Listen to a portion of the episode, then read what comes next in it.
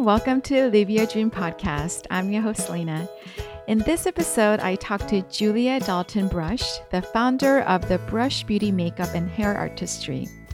Since she was a little kid, Julia has always loved makeup, but she ended up working in a completely different industry, in construction. But she never forgot about the passion she had for makeup. Julia enrolled herself in a three-month beauty school and then immediately started her company and grew it into a successful business. She now works with major television and film studios and many famous brands such as N B C, M T V, People Magazine, and Tiffany and Co.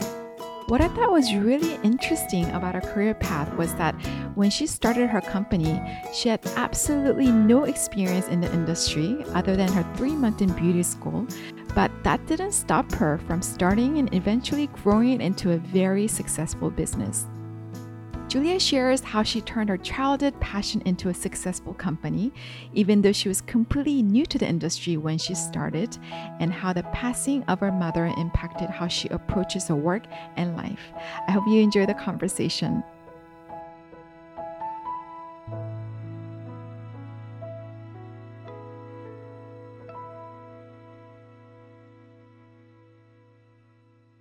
Okay, Julia, thank you so much for being here. I'm so excited to learn about you and to share your stories with our listeners. I would like to first start with your childhood. Where were you born and where did you grow up? Okay, well, first, thank you for having me. I love being here.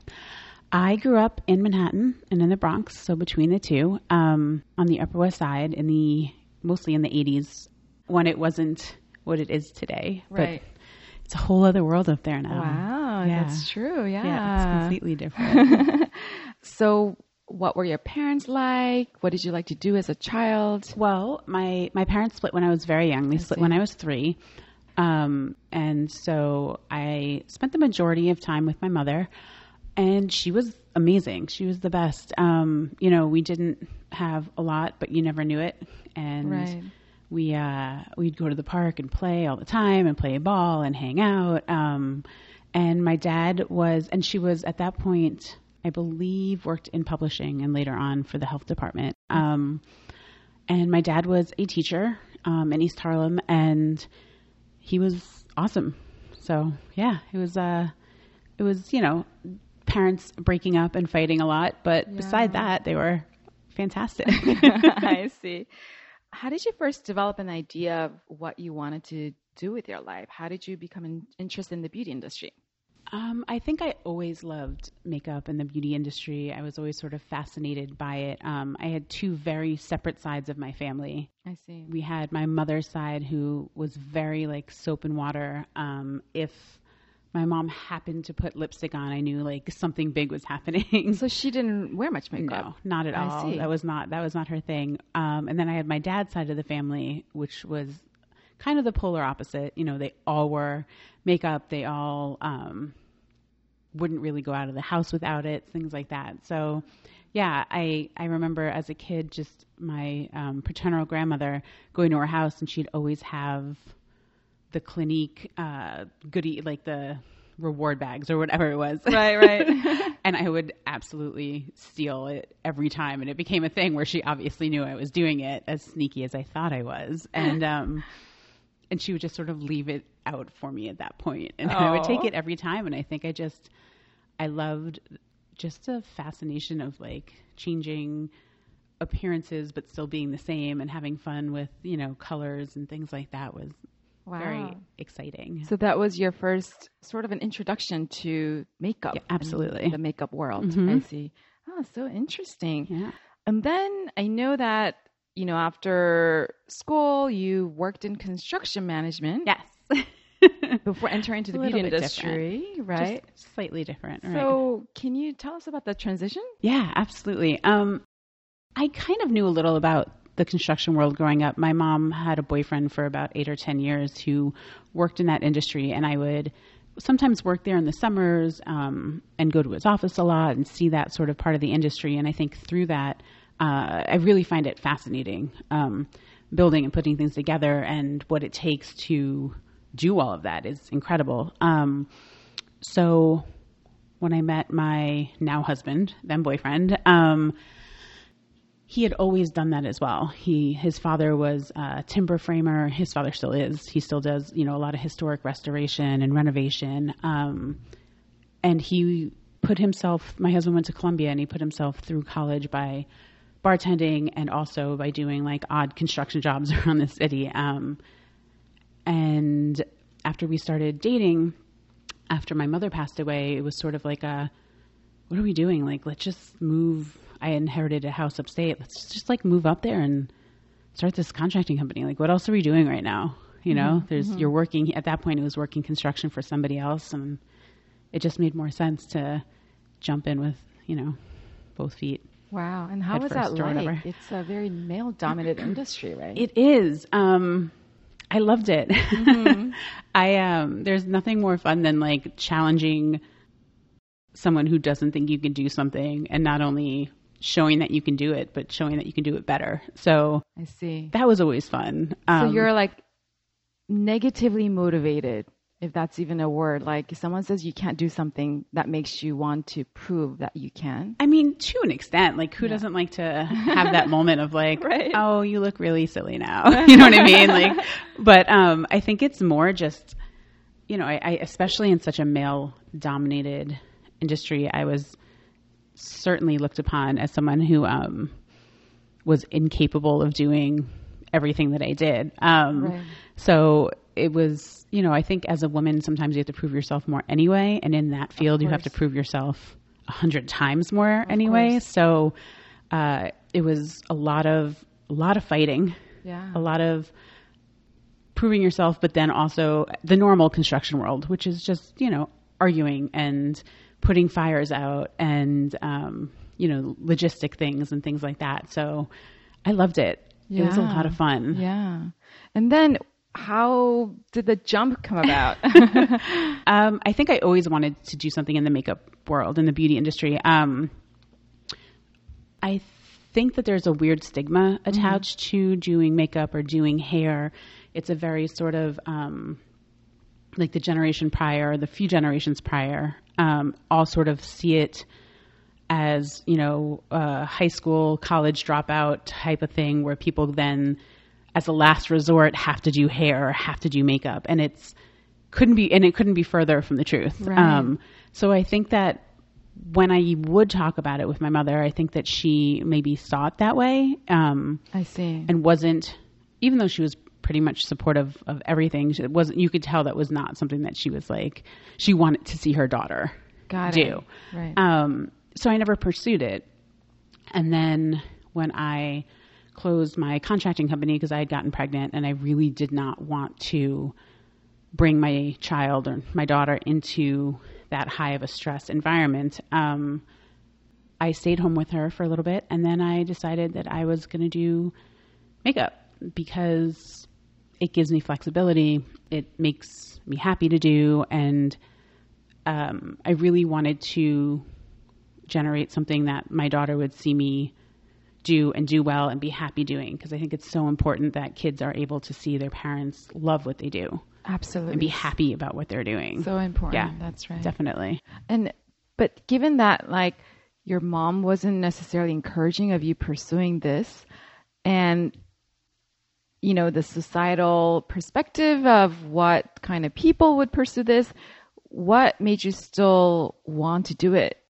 I don't think I ever, I mean, I obviously cared what my mother thought, but I don't think I've ever really cared about what society thinks ah, necessarily. I mean, it. yeah, you do to some extent. I think you don't have a choice, whether it's things like what you're picking out to wear or, you know, what, where you're going to go and do something. But, um, as far as what I want to do, I am not someone that's good at sort of lying to myself and saying that uh, I'll be happy doing this when I really won't, just because it'll please other people. I see. Um, so, and I think um, it took me a while to understand that my mom would be proud of me doing this, ah. um, because I it, it was a tough decision, of course, to make because of that, and building a successful business, I th- mean, all you really want to see is like your child be successful and happy. Right? Yeah, so of course. I think in that she would have been fine with it. Right. Yeah. Right. I know that you always worked for yourself mm-hmm. and never had a job where you worked for somebody else. Mm-hmm. Was this is very unique. Um, was this an intentional decision?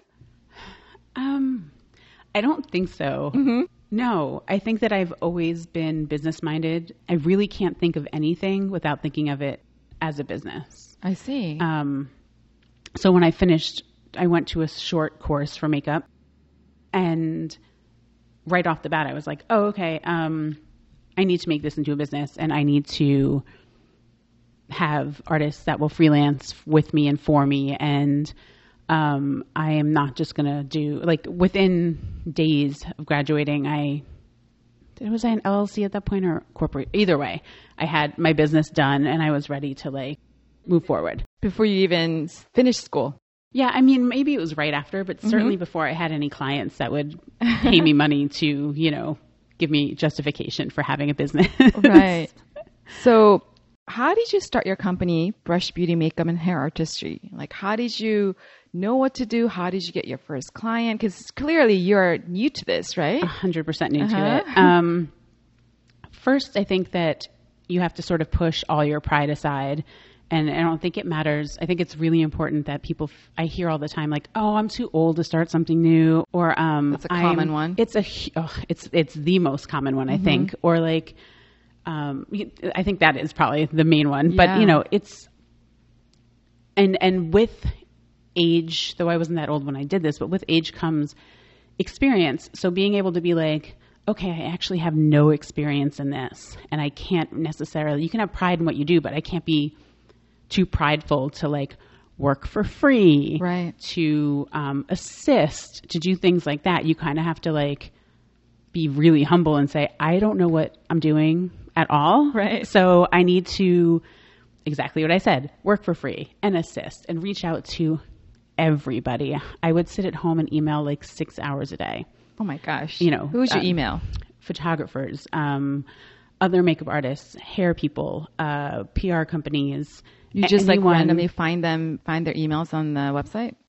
Exactly. Mm-hmm. I would either Google, or there are a few uh, resources, some books out there that you can find. Um, and I would just email everyone and just say, I would even just sit there and watch you work, or I'm happy to wash your brushes, or are you shooting? You're a new photographer as well. I'd love to, you know, we can, it's called T F P. It's Trade for Print, where everyone works together mm-hmm. and you, the outcome is that everyone gets images for their por- portfolio. Oh, so, I see, I see. Yeah. So, you know, we do things like that. Um, and it would, and you just really have to like hustle and work your butt off and just, you know, figure out where you want to be and what you want to do and just go. So how many emails would you send out per day, and what would you say? Um, I would, I would write one sort of mainframe email, some, one template, and then I would, um, sort of personalize it to each person a little bit. So I would go to their website, I would check out their work, and I would obviously change the name. Right. Um, and then I would be like, oh, and I love, you know, this work that you did, A, because it's true, and B, because you have to, you know, you have to stroke somebody's ego to try to like of have course. Them work with you. Of course. Yeah. um, so yeah, I would just say, you know, I really love your work. I would love to work with you. Or, um, if you have anything coming up that you need a makeup artist or a hairstylist for, I would, you know, love to be part of that. Um, if you have any clients, oh, and I also emailed, and I'm never someone who ever asks for help for anything. Oh. I emailed every friend, acquaintance, like wow. mass mail. Like, I'm surprised Google didn't like shut down my account, because the amount of emails I was sending out in mass were wow. just,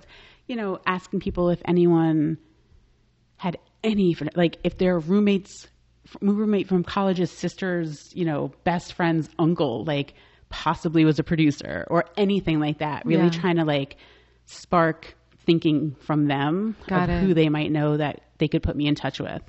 And then following up and being, you know, and if they do connect you with someone, making sure you like write them an email or a handwritten note or something like that. Cause you have, you know, you're very appreciative at that point. Of and like, course. I think going the extra mile, uh, even after people help so you, you would send out, you know, a lot of emails. And how many emails did you send out and how many would you, like how many responses did you get? Oh my gosh. Um, I can't tell you how many emails I sent out on average. Like, I mean, in the, probably I've sent out more than five or ten thousand emails. Oh I mean, God. In the last, you wow. know, ten years. Yeah, yeah. When I tell you I was sending like a couple hundred a day. Wow. That's amazing. I would literally just sit there and like, okay, you know, copy, paste, change this, look at their things. Okay. Send, copy, paste, change this, look at, you know, their work, um, see what they have going on, send. Um, you can get a bunch out that way. Yeah. Getting back, I mean, for every hundred, every two hundred, maybe I'd get two to four emails back, but wow. that's all you need. But that didn't discourage you? No, it got, I got really excited by the two or four emails. Like that's really all you need in your life is two, like, what would I have done if they had all wrote me back? I would have been overwhelmed and totally would not have been prepared or capable of doing this. Mm-hmm. Um, and I set my sights really high on some people, which I wouldn't have emailed me back either. I see. Or people would email me back and be like, thank you so much. Um, we're not interested right now, so on and so forth. And like, I was just psyched they wrote me back. Yeah, you yeah, know, yeah. I was psyched when my mailbox had another email in it. So, yeah. So you hustled and weren't afraid or cared too much about rejections. No, not at all. Um, you just, you can't focus on that. Right. You really can't. Right. I mean, if, if you consistently focus on the rejections you get, it's gonna just take over your Your, your, the way you think about everything. Yeah. Um, so it's important to really hold on to what is positive and what will move you forward. Exactly. It's exactly what you need to start something new for the first time yeah. to become an entrepreneur, right? Right. A hundred percent. Like what right did I have to email have these? It doesn't matter. Like yeah. that's the thing. I feel like people, when people have asked me, oh my gosh, how did you even do that? Or how did you, you're so lucky. Like number one, luck doesn't have anything to do with it. Let's right. get it. Very, let's be very clear. Mm-hmm. Like work and hustle is how you get quote unquote lucky to other people. Exactly. Um, number two, you just like, you have to put it all out there and you have to ask. And I think people forget that. Exactly. They're like, how could you possibly have worked with that person? Oh, it was really easy. I wrote an email or I called them. Right. You just ask. Period. Right. Exactly. And they said yes. Yeah. And sometimes they said no. Yeah. But like you asked, there's mm-hmm. like no one's going to fault you for that. Right. Right. You know, yeah. Don't be annoying. Don't ask over and over and over and over and over again if right. they keep saying, you know, no, or maybe do. Maybe that'll work too. So tell us about um, Brush Beauty Makeup and Hair Artistry. Like what kind of services does it provide? What kind of clients do you have? So we um, we do hair and makeup for anyone. We also have some nail technicians on the freelance team. Um, we do a lot of T V work. We do a lot of commercial print work, um, some T V commercial stuff as well, but mostly uh, we have contracts with like N B C. I'm the one of the top artists for a few different clothing brands. Amazing. So yeah, it's been fantastic. It and really how has. Did you like do that? How did you get those clients? Networking and um, being really true to yourself. Like don't, if you can't do something, don't say you can do it. I like see. The whole fake it till you make it mentality is fine to an extent, unless it's going to make you look really terrible when you're on set. I've been on set with people and I, you're, you just look at them like the, you're, you're probably not going to work ever again. Like you can't be on a set like this and say that you can do things when you can't. So I think being true to your word, being professional, being responsible, um, emailing people back, you yeah. know, saying that I get so many emails from people that are like, I, I, you got back to me so quickly. Thank you. I'm like, how, what? People don't get back to you. Oh, sometimes two or three days. I'm like, oh, well, that's why I'm working and, and they're not, right, you know, exactly. because yeah. you have to, you really have to be on top of things like yeah, that. Yeah. That's amazing.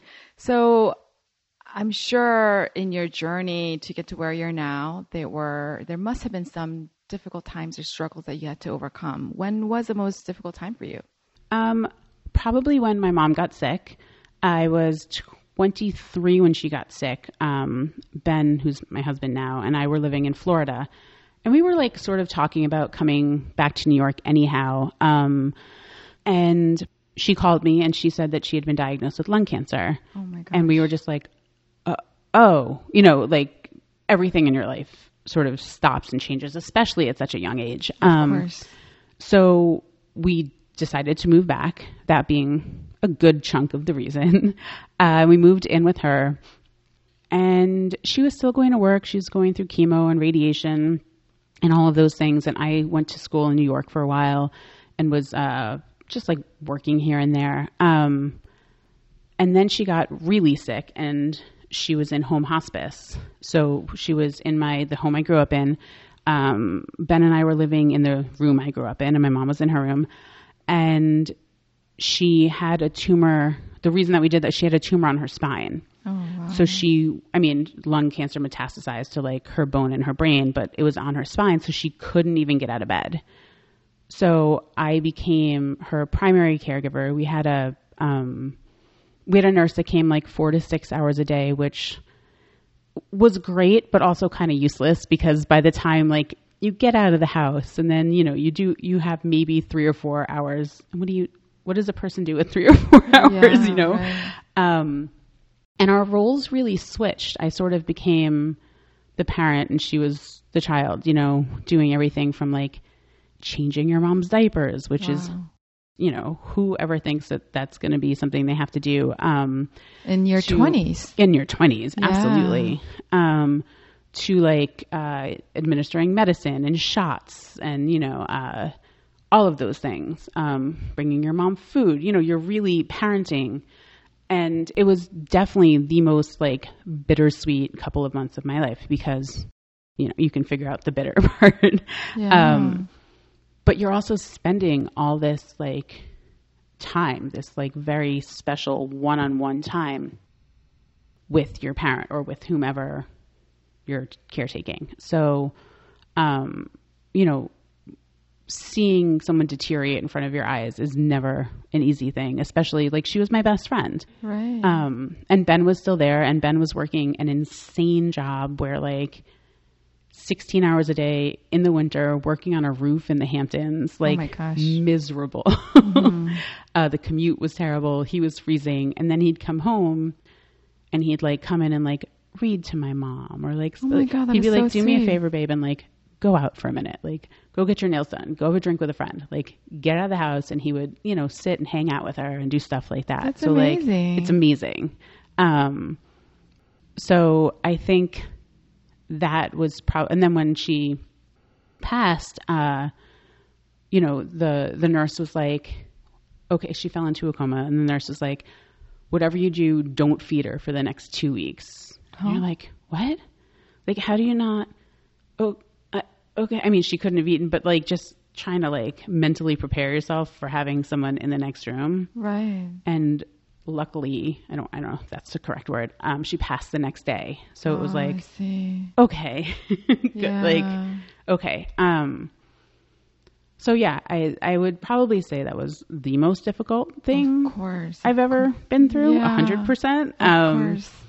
But from that, I think I learned a lot of things. I think I learned a lot of things about quality of life. Mm. Um, from that, I remember saying when I spoke at her funeral, I, I just felt so lucky to have had her as my mom for all those years. Yeah. I think there are a lot of people who, and, and rightly so, you know, part of the grieving process, you get angry and you get very mad and it's a whole like, woe is me sort of thing. And, um, I, I didn't go through that at that point. I was obviously exceptionally sad. Of course. Um, but I was also like, how cool is it that she was my mom and I wanted to bring to light all the things that she taught me and did with me that were positive parts of who I was, as opposed to like sinking into a hole of something else. Yeah, exactly. Which I get, like, don't get me wrong. I have friends who've gone through it and like, if that's how you have to process something, as long as I feel like after that process, you're able to sort of realize what that person was able to give to you, yeah, and sort of go from, yeah, from there. So how did the passing of your mother influence how you live your life and run your business? I think a lot of it is the why wouldn't you just email them mentality, ah, you know, just it. sort of asking for it. Like, what else are you going to do? Um, right. I think that I am optimistic about most things. And if something goes wrong, um, it's not that big of a deal. It's, you know, you have the people that you love, you have the people that love you. Um, and, you know, you're going to hopefully wake up tomorrow and try again or do something again. Or, you know, it's, uh, you really reevaluate every situation, or I did in my life, um, after she passed. I see. You know, there were toxic people, there were toxic friends. And I was like, eh, no, this is your, anything that pulls like really bad energy from me, or yeah, that takes something like that from me. I, I sort of try to push it out of my life, because yeah, it's not helping you. Yeah. It's not helping you be a better person or do well for you and the people that like love you and you love. So. Right. Sounds like it really gave you a different perspective about life. Definitely. I, yeah. I think it just gave me a perspective, you know, right, right. being twenty-four, like, yeah, what did I do before then besides go to bars and like, you know, hang out? And I, I did, I used to box and things like, like I had very set, uh, things that I loved that I did, but I didn't get that, you know? So I think that, um, having something so detrimental happen to you at such a young age, you're like, oh crap. Okay. This is, you know, this is real. And like everything else doesn't necessarily matter. Right. So. And then did this experience kind of motivate you to launch your company? Um, I launched my company. Oh yeah, no, definitely.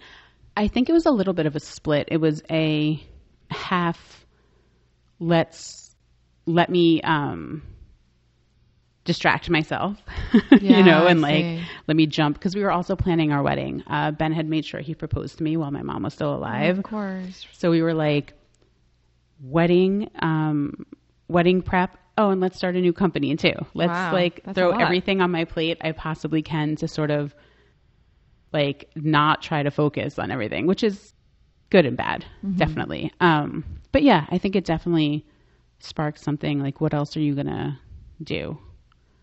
Right. Like, you're not happy working for the people you're working for. They're right, terrible people. Like, right, right.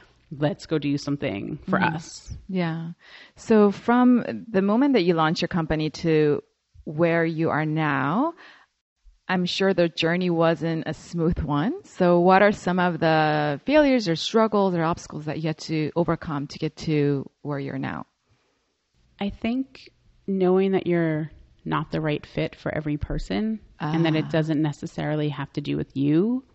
That's very important. It's very important. Um, and listen, also maybe you did something wrong. Like, mm-hmm, you know, yeah, you have to really look inside yourself as well. But I think realizing that, just like you're not going to be friends with everybody, you know, you're not going to please every client. They just might not like the shirt you wore, or the way you look this way, or their eye is so different than yours, or the communication, how you would usually communicate with somebody isn't how they would, or, you know, so on and so forth. There's a million different things that, that could have been a reason that you're, that you and a client didn't match well. Right. Um, And I think that's really important to realize and be like, that doesn't mean that it's all like getting flushed out. Like, just find another client, work hard and, and meet new people and see where you really fall in well. Right. And that must be sort of unique to what you do, because um, unlike other people who have like corporate jobs, mm-hmm, where they're interacting with mostly the same people, whereas you have to be constantly interacting with new people all the time. Yep. So all how, the time. So how do you deal with like really difficult people, especially because they're your clients, right? It's it really, I think that really goes back to the whole, like my mom thing. Um, they're just, they're just people. They don't have that much of an impact on my life. They really don't. Um, I will make, I will be so respectful and calm and, you know, uh, not let them get to me by any means, and just sort of realize. And, and I do, I do like countdowns in my head. So I'm like, okay, in twelve hours, I'm going to be sitting on the couch with my kid and like my husband, you know what I mean? Like that's yeah, like So the rest of this day is might be hard, and you might need to like tell yourself to be quiet mm. and not say anything, or, you know, why don't you try to learn things that like will make your client happy. Mm. And otherwise, like, this is not going to to really define anything about you. It's ah, it's so a, it's work. Right, right. I mean, I love it, but yeah. when it comes down to it, like, it's not the most important thing for certain. Yeah. So even though working in this beauty industry and starting a company was what you wanted to do, in order to make that work, there are some aspects to that that you do not enjoy or like, but you do have to put up with it and just just work around it. Absolutely. Yeah. And the other thing is, you never know who someone else knows. So like, that is very important. That's I've very seen, true. Yeah. I've seen artists like lose it on clients before, and you don't know who anyone else in that room is. Also, like, get it together. Right. You know right. what I mean? Like, stop. But like it, that's an ego thing, yeah. I think. And you can't have an ego in this industry, or really in any industry, you know? Right. Right. Right. Gotta let that, you have to, yeah, you gotta, you gotta let that slide. Yeah, like yeah. it's not that important. Yeah. You're just going to make yourself look terrible. Yeah. So you also launched your skincare line, uh, I think this past April. Yes, on um, Earth Day. Yeah, tell us about that. Um, it's an all-natural uh, organic skincare line. So um, things like, and I always like to tell people this, um, things like beeswax and things like that technically aren't allowed to be organic mm-hmm. because you don't know where bees pollinate. And you don't know, so like... That's what I mean when I say when it can be. I see. Um, but yeah, we use the very best ingredients for everything. Um, I think it's so important. I don't think people realize that what they put on their skin is absorbed into their body. Right. We don't really think that way. Mm-hmm. Mm-hmm. Not at all. Um, and when I talk to people about it, they're like, oh, I'm just putting it on my face. Like, I'm not eating it. And I always go back to like, well, how do you think the nicotine patch works? Mm. You put that on your arm and the nicotine gets absorbed in your skin. That is like, true. It's the exact same concept, except your face skin is a lot thinner and like gets right. absorbed a lot more easily, you know? Right. Um, so for me and for my family and for my clients and for my friends, it was really important to put something out there that would benefit them and not harm them, because it drives me insane with all, and, and of course I use some things on my skin still that I try to do everything organic and all natural, but it's really, it's difficult sometimes. Yeah. Um, so if I can at least ease up that little bit and give them something that looks good and feels good and smells good and is good for you, mm-hmm. that's sort of where the inspiration to, uh, start that line came from. Wow, that is yeah. so cool. I'm excited. yeah. I love and I love everything we're making. Like, yeah. you know. How did you know how to make um you know, a skincare product? I've been sort of DIYing a lot of things for a few years mm-hmm. just for myself. Yeah. Um and uh, you know, a lot of research, a lot of research in the different uh ingredients and oils, and then just a lot of uh trial and error of you know, trying different formulas and trying different things. And you literally like have in your kitchen, like, like my, we boil things or like, yeah, we have like a meth den in my house. Like if you look in the window, there's like, you know, cookers and huge gallons of things. And I'm like, I'm going to get arrested for making lip balm. Like it's, this is not going to be pretty. Um, so yeah, we just have, you know, a, a quarantined off room that, if you walk in there, you better not have any food or drink and your hands better be washed. And then you can, you know, make some stuff. Wow. So, yeah. So you just like say, I'm going to do this, and then you just go and like do it. Just yeah. like experiment. I don't and, understand like... how to not do that. Once I have a lot of bad ideas too mm-hmm. that don't come to fruition. Like mm-hmm. I'm like, oh, we should do this and that. And then they'll die down in like a week or two. Mm. Oh, so like you will have all these ideas, and what do you do with them? Do you write them down? Do you...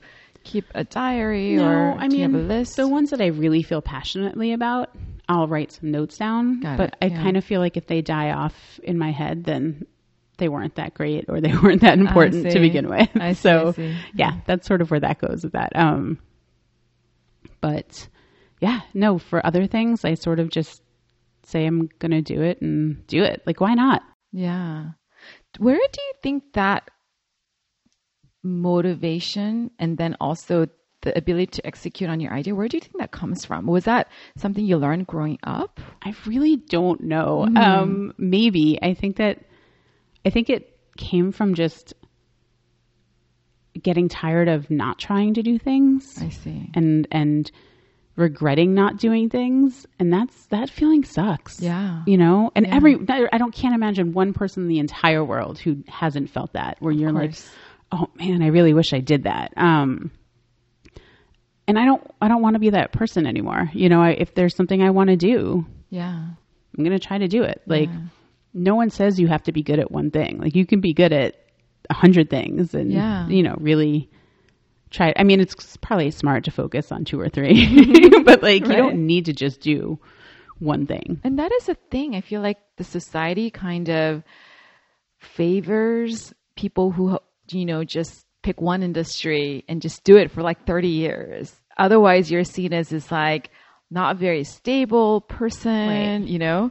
Well, if you're unsuccessful, you're not stable. Right. The second, the second you, you're making money from it, all of a sudden, right. like, oh, you do so many things. That's so great. Like, wait, you're the one that told me like a few years ago that it's so silly that I jump from thing to th- you know what right, I mean? Exactly, like, exactly. So you really, you're always going to have people that tell you what you're doing is wrong and question it, or say it with a tone in their voice that you're going to take as negative or how, you know, mm-hmm. uh, as putting you down. And you really have to sort of follow what you think is right for you, because right. they're not living your life. Exactly. They're like, you know, and most likely they're just, a lot of people are jealous. Like, yeah, they, the people who, and listen, it is very respectable to have a job for thirty years, mm-hmm. like desk job, anything you want to do. Like, I just really hope you love it, mm-hmm. because that sucks. Yeah. That's a lot of time. That's a lot of time to sit and yeah. like, you're there more hours than you are with your family. Of course. So to spend that many hours on something that you don't enjoy, yeah, that that's, I, that's, that's, that's a, mind-boggling to me. I right. cannot imagine doing that. Right. Right. So, you know, there are people who probably have said not so encouraging things about the path that you're pursuing and this new thing. And I'm sure at some point that may get to you, and you, you know, like all of us, you probably have this inner voice in your head, you know, inner critic says, oh, like, why are you doing this? Are you sure about this? Can you really do this? Mm-hmm. Like, how do you deal with that? I think I'm my own worst critic, which is the biggest problem. Of course, everybody is, right? Um, absolutely. So first, I think, like, find your tribe. Like, find a group of people that Very important. Yeah. are supportive of you. Mm-hmm. And if it's not your family, that's cool. Like, yeah. if they're if it's not your friends, like, hey, maybe find some new friends. Because yeah. your friends should, unless you're going to hurt yourself or hurt someone else, like, right. your friends should support you. Exactly. Period. Especially if it's something you're super passionate about. Right. So I think that um, finding your people that will be there for you and support you, and even if you take a nosedive, like, you have to do it. Um, yeah. But yeah, no, I think I'm, I think I've definitely had days where I've called my husband and been like, I'm not doing this anymore. I'm closing up shop. Forget it. And I just, you know, I just need to have my little tantrum for ten minutes, get yeah. it out of my system, be able to say it out loud, and then get back up and be like, all right, shut up, and like get back into it, you know? Do it again. Yeah, yeah. definitely. Yeah. So, you know, acknowledge that the voice is there, and then yes, have a moment or two to like kind of let it all out, but then just go back and do it again. Right. right. And know? Be scared. Yeah. Like, this That's skincare okay, right? business scares uh-huh. the crap out of me. Like, yeah. But I'm not going to not do it because of that. Like, right. I feel like if you're scared of something, it's a hundred times more important that you do it, right? Oh, why, why do you say that? Because if you're going to live your entire life not being scared of doing anything, then you're probably not pushing yourself. Exactly. Yeah. yeah you're probably exactly. just sort of living. And if you're comfortable with that, cool. Yeah. For me personally, I'm not comfortable with that. Right, right. I want to be a little nervous about what's around the next bend, mm-hmm. as long as I know that I can still help support myself and my family. Yeah. One of, I guess, like my life philosophy is like, whenever I'm experiencing some kind of rejection or failure struggle, I always remind myself that's an evidence that I am actually challenging myself yep. and doing something and trying something, because if I'm not, there's no reason for me to get rejected. Right. No, right. Exactly. Yeah. yeah. And you have to keep pushing because yeah. you're getting better, that means, right? Exactly. That's like, how we grow. Yeah, right. Exactly. So on top of all the things that you do, you're also a fitness coach, and you also started a website called The Fit Journey a few years ago, which was yes. like, written up in the New York Times and shape magazines and a few other media outlets. Mm-hmm. So how did you decide to start this? Um, I'd always been an athlete my whole life. Mm-hmm. Um, and I'd put on a lot of weight, um, like a lot, a lot. And I was being really intimidated to go back. Yeah. Um, I really wanted to, because I was, I've always been at my happiest when I am consistently working out and getting stronger and things like that. So I, um, I realized what I was doing, mm-hmm. and I realized that, like, number one, I feel, I feel really crappy every day because A, I'm not being healthy and working out, and B, I am allowing myself to be scared out of something I want to do. Uh, and those two feelings together are terrible. Right. Um, so I started going to the gym again, um, actually. And then I started going to Flywheel. Oh, it's yeah. been a cycling studio. And I decided to, you know, like everybody else, start a blog because mm-hmm. why not? But in true Julia form, I was like, no, it can't just be a blog. It has to be a full website that mm-hmm. like, you know, has other people working on it with me and uh, really helps people. So the entire point of my blog wasn't to be like, hey guys, I'm working out. It was the entire sort of reason for the website was to get people who are either just starting to work out for the first time or people getting back into it and showing like, it doesn't need to be that scary. Right. We would do videos on like how to set up a spin bike, or how did you use this machine at the gym? So that, because that's the scariest thing. Yeah. It's not the actual act of working out. It's mm-hmm. looking, I mean, it, for me, I was like, I don't want to look like the overweight idiot in the corner, like trying to figure out this machine. Mm-hmm. But the truth is, like, you're the only one that sees yourself that way. Exactly. Like, nobody cares. They're all focused. Oh my God. They're all like thinking about how other people think about thinking about them. Yeah, exactly. Or they're like, hey, I, I, I'm working out, or, you know, they could like, they could care less about you. Right. And I think that, that that's like a, a funny sort of thing you need to realize. Like mm-hmm. no one gives any, you know, they yeah. don't care. They don't care. Yeah. Um, so yeah, so we had this website. And it was amazing. Mm-hmm. Um, it's still there. It's been on hiatus a little bit. Mm-hmm. And I would love to get back into it. In fact, I would love to sort of mesh everything together. Mm. Right. Because it fits into everything that you do, right? Absolutely. Yeah. Um, I'm a health coach, um, which is great. And that sort of feeds into the skincare and the beauty. Mm-hmm. And um, because I don't do makeup to like change people's appearance. I ideally, you're just, you know, uh, just accentuating their natural, uh, I can't think of the word, natural beauty, but like their natural, natural beauty or, yeah, you know, yeah. what they, you know, like if you have amazing eyes, let's like, let's have some fun with it and mm. stuff like that. It's not about like changing you. Yeah. Well, now that we're on this topic, I have to ask you for some beauty tips. Yeah, definitely. Are there any, some tips you for makeup or hair that you can share with our listeners? Absolutely. Mm-hmm. Um, I think number one is, take good care of your skin. Yeah. How do we do that? What does your skincare routine look like? Mine, well, first of all, I drink so much water. Ah. Um, I'm, yeah, so that's number one. Mm-hmm. And it really helps. Um, number two is wash your face. Yeah. Uh, you Important, know, find, but not a lot of people, not, not a lot. Yeah, yeah, yeah. That. I mean, listen, there, there are nights I'll come home and I'm like in bed and I don't. And that, you know, yeah. we all have those yeah. nights and yeah. that's fine. Make sure you do it the next morning. Right, like, right.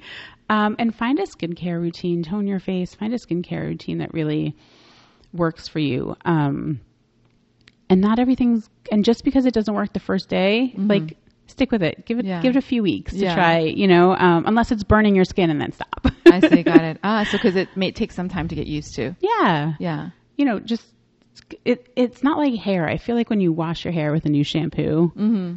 like you have the best hair day of your life. Yeah. Yeah. But it's not the same for like for skin. Yeah. Your I skin see. takes more time to, yeah. to adapt to something. Right. So I think that's number one. Um, I'm, I get hired personally for doing very natural skin, uh, very like beautiful natural makeup. Mm-hmm. So that's sort of where I think the most beauty lays, like at lies, lays. Yeah. Um, mm-hmm. So I'm a big, you know, uh, foundation or like a really light B B cream oh, or tinted moisturizer.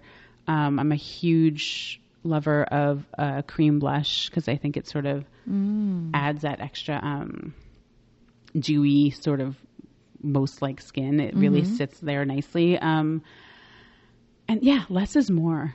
Less is more, I see. For me. yeah, yeah, yeah. And I think I think that is true. Yeah, yeah. Are expensive brands really better than the less expensive brands? That's like the question that all girls have. Yeah, you know? uh, sometimes. Sometimes. Sometimes, definitely. Yeah. And again, it's every person's like, you know, when I was studying uh, health coaching, it's like bio-individuality. So it's every person is different, whether it's like, this diet works great for me, it's going to be terrible for you. I or see. This foundation is like everything on my skin. Mm-hmm. Oh, wow. Wait, you can like the Maybelline at the drugstore looks the same on you. So you really need to find what works best for you. Um, that being said, yeah, some of, some of the uh, really expensive brands are incredible. Mm-hmm. I also really, in my kit, I use an I have some expensive mascaras, but I also have like the Maybelline mascara right, because right. it's incredible. Yeah. So it's really finding what works well for you. The cheaper brands mm-hmm. aren't bad. Yeah. You might not get, you know, the same longevity out of them. Unfortunately, a lot of the uh, all natural brands are really expensive. Yeah. Which stinks. Right. Which is why you launched your own skincare yeah, line. Exactly. um, Yeah, and ours aren't. We're not trying to turn an insane profit here. You know, we're yeah. we're just trying to make good stuff. Yeah, but yeah, yeah, it depends yeah. on on what works well for you. Definitely. Yeah, that's great. So you have achieved so much, and as we all know, nobody can, you know, achieve dreams alone or succeed alone. So who helped you to get to where you are now?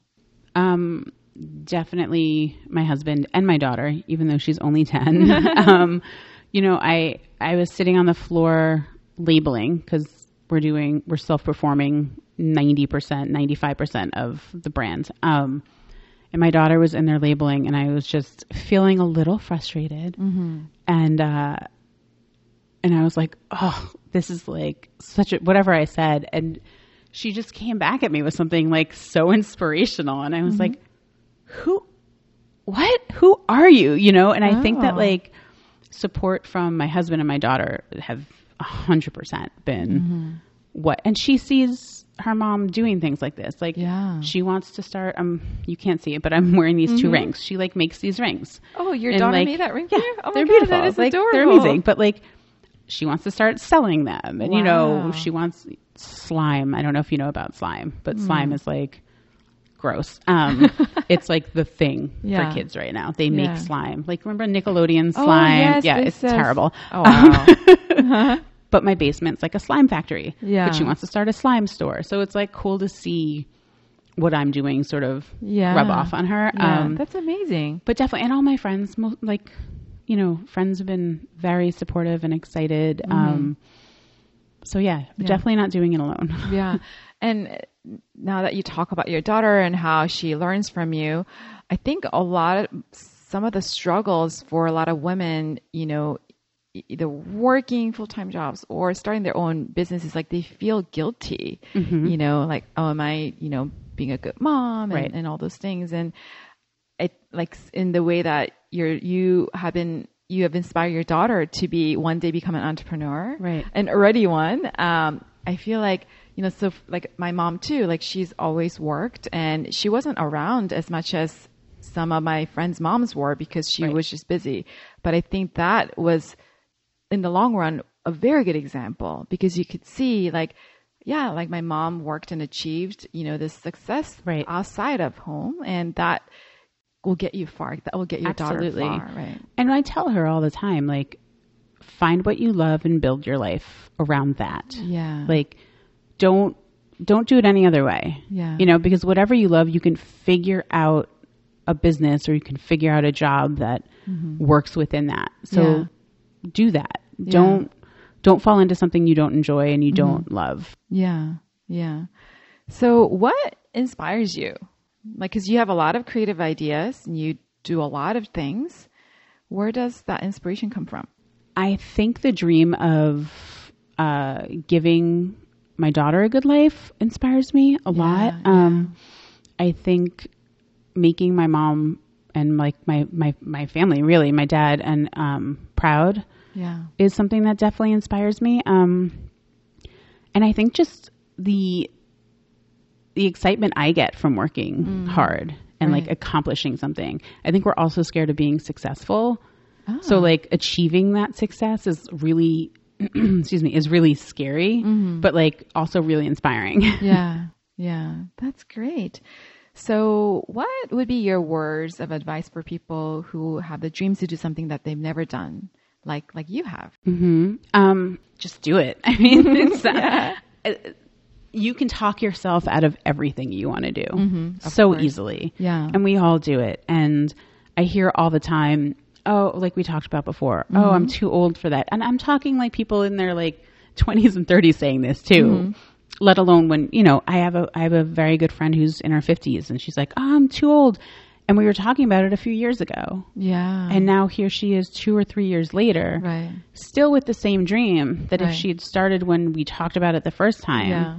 she would have been two, two to three years into it. Exactly. And I think that thinking about where you want to be yeah. in a few years, yeah. look at all, I mean, there's so many successful people who started so late, quote unquote, yeah. their life, you know, right, like right. what they feel so passionate about yeah. later on in life. Right. And like, who gives a crap? Yeah. Like, it just really figure out what you need to yeah. do it. And the other thing is, mm-hmm. and I'm learning that with this, is that you, you don't need to do everything with all the bells and whistles. Ah. You know, let it happen organically, start small. Mm-hmm. Um, you know, if you want to start a makeup line mm-hmm. or you want to become a masseuse, like mm-hmm.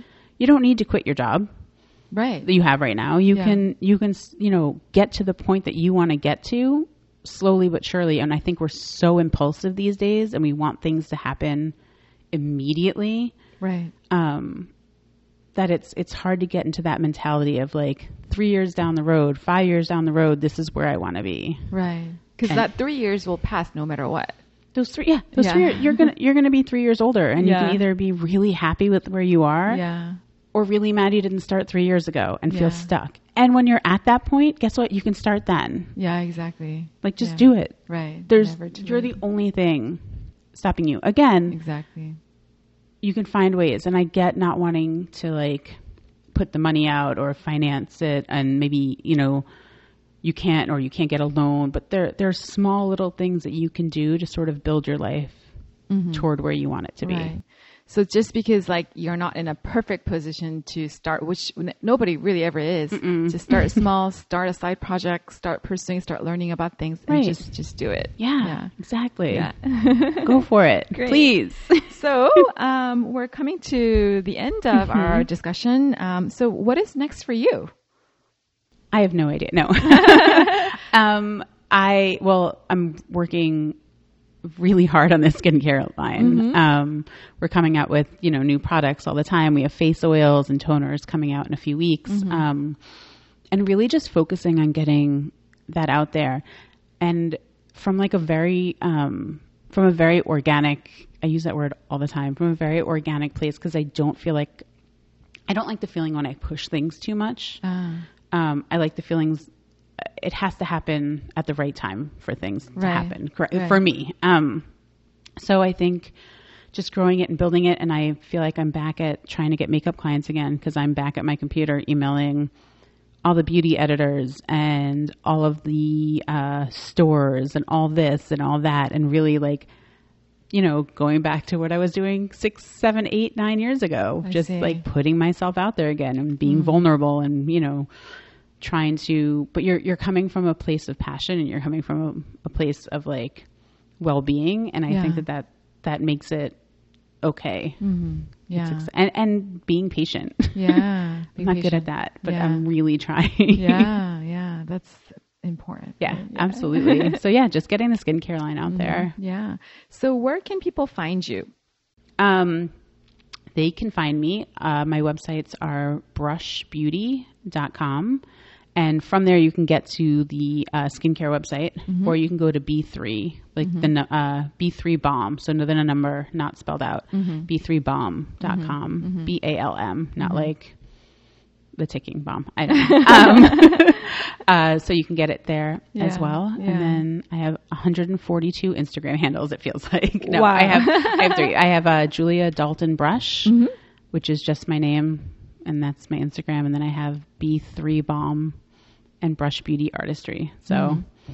come check me out. Yeah, say hi. yeah, yeah. Let me see what you're doing. I want to be inspired by everybody else listening. Oh, that is so great. Yeah. Well, thank you, Julia, for oh, this, this conversation. This was so much fun. Yeah. I'm sure our listeners are inspired and have learned a lot so. from you. So this has you. been amazing. Thank you for doing this. Yeah. This is very cool.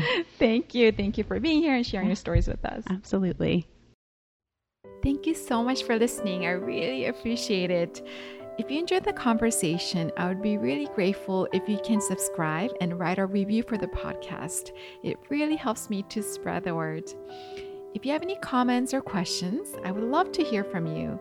You can go to Celina Lee dot co, that is C E L I N A L E E dot co, and leave me a message there. So thank you again, and I'll be back soon with another episode.